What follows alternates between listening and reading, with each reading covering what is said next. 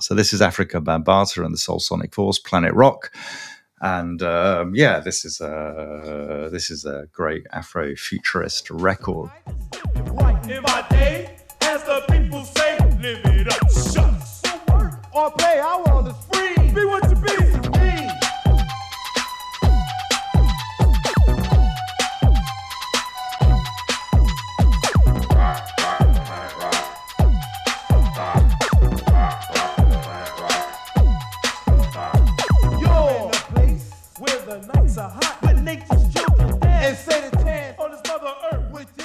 Mean, the title itself obviously is, uh, you know, uh, evoking something kind of space related. Uh, planet Rock, although actually the planet in question is is probably uh, almost indisputably uh, planet Earth. Yeah, Um, it is. Yeah. But just to conceive of Earth as a planet somehow or other is something born of that. I think it's is it, what's what's the what's the year when the uh, first photos of planet Earth I think be it's, taken? it's 68 or 69. Yeah, so it's sort of there's something about it which just kind of understanding the Earth within the kind of within the within the within the solar system, um, within the universe, is something which is kind of space age, I suppose. Uh, it's got a kind of planet. It's got a kind of planetary kind of consciousness. Um, it's certainly got a. It's yeah. It's. Um, I mean, the planet rock in in this particular instance is also um, a planet that is parting. Um, so this is uh, an Afrofuturist record that um, is is made for kind of something which is supposed to be, you know, engaging with a certain idea of the social and also about a kind of certain kind of interconnectedness. Uh, the record opens with kind of Bam, Bam, you know Bambaataa and the Soul Sonic Force evoking and speaking to the party people and all and many of the different sort of cities where you know uh, partying um, is is going to be taking place. And I uh, and and many of the references within this are also kind of global.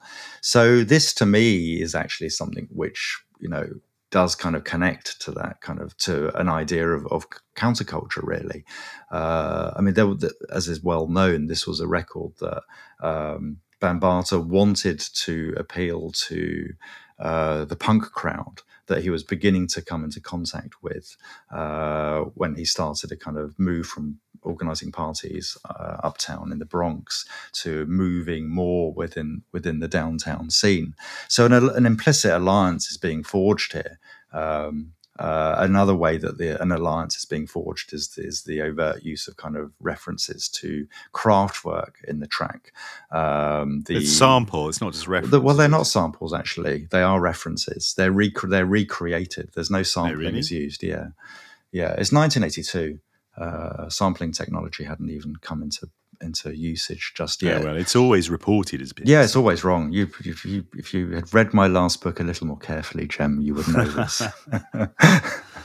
so uh, it's John Robie, who is a brilliant, another brilliant, or he was a brilliant kind of synth synth innovator.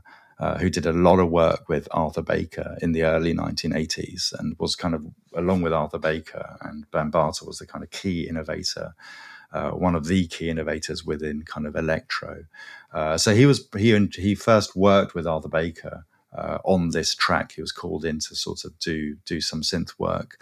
And uh, it's the melodic line that is taken from Trans Europe Express, and it's the beats, uh, the Roland TR 808 uh, drum beats that are kind of reproduced to create the beats that appear in numbers you know the important thing to say, and it's been said before, of course, about this is that it's um, Afrika Bambaataa being one of the relatively early, uh, maybe even one of the first black musicians to deliberately, um, effectively lift, uh, copy, uh, be inspired with, and kind of we could maybe say pillage uh, white music. Uh, the, much of the much of the 20th century had involved white musicians being inspired by, and we could also say definitely pillage uh, the innovations of black music. But Bambaataa loved Kraftwerk. He would play their play records as he was DJing.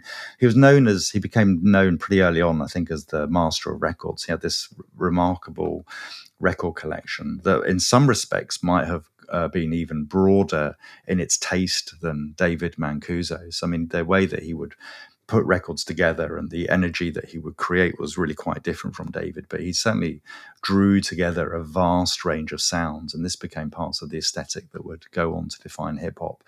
So if there was a kind of funky rock break, um, or uh, or anything really from any genre of music uh, that you know worked within this kind of funk sensibility, then Bambaataa would integrate it into his sets, and Kraftwerk uh, became became part of that.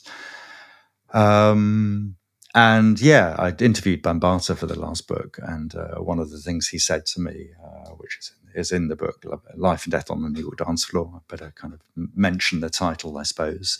Uh, he said, uh, I wanted to create the first black electronic group.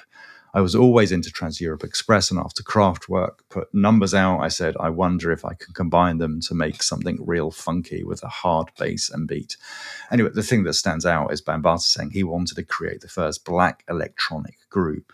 And, you know, there'd obviously been plenty of black musicians, and we've already explored uh, a number of these who were, you know, innovating um, within technology, including synthesizer technology, whether that be Stevie Wonder or, or George Clinton. But this is Bambaataa saying he wanted an entirely electronic group. Uh, and that's quite interesting. Um, uh, and one other point that can sort of be uh, drawn out here, and I think is interesting, uh, and again speaks to the way that this is this is a form of Afrofuturism that isn't that is forming is attempting to form the kind of connections and alliances uh, and even to evoke a spirit of celebration that we've we've been saying isn't always a, apparent in some of the other kind of uh, articulations of Afrofuturism that we've discussed so far. So far, uh, one of the other ways in which this comes out in this record, and this was in part through Arthur Baker, who was the producer of the record, uh, is its attempt, uh, which isn't mentioned in any hip hop history that I've read, but I do discuss it in, in this last book that I wrote is this is this attempt to kind of reproduce elements of La- Larry Levan's uh, one of Larry Levan's most recent productions in in the kind of aesthetic of the record, and that record was the Peech Boys' "Don't Make Me Wait." Um, which was when Larry Levan joined this kind of rock outfit called the Peech Boys.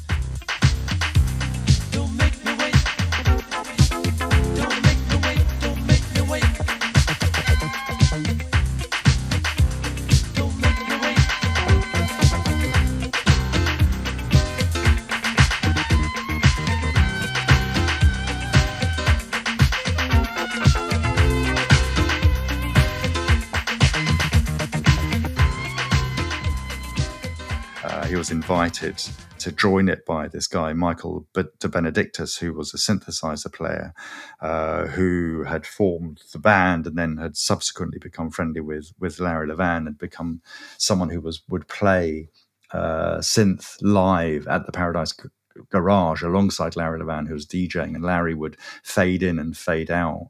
Uh, Michael De Benedictus synth- synthesizer playing as, as according to th- that the particular moment, and whether Larry thought that it would work to have uh, Michael jamming um, alongside the, the vinyl selection. They then went to work together on this record. Don't make me wait. It was a big moment because uh, no DJ, as far as I'm aware, had ever played the role of a producer in a band, and the band was actually quite shocked and almost unhappy that M- Michael De Benedictus had invited Larry Levan into it, but Larry, again, this is kind of Larry as the, you know, is the, the part Afrofuturist, if you like, already had the kind of a remix sensibility, uh, a dub sensibility, a bass sensibility.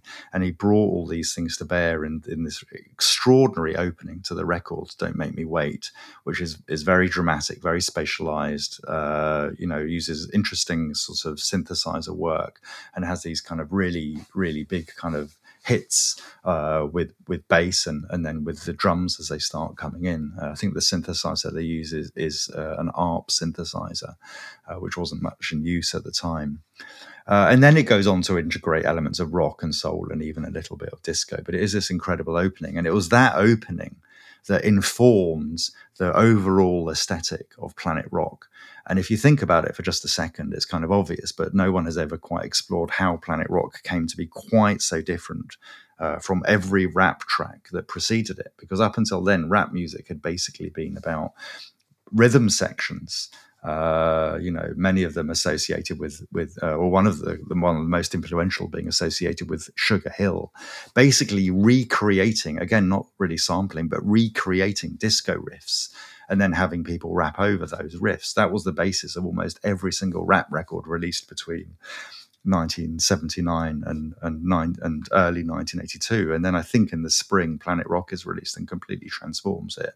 And it did it by kind of leaning heavily on the aesthetic that was being developed by you know other 12 inches circulating uh, including this one uh, kind of remixed by and and also co-produced by larry levan so I just thought that was kind of interesting thing to to mention. It's a it's a different approach to something we've been this this idea of Afrofuturism and offers a offers a different route um, in, into it all, I think, or or out of it all.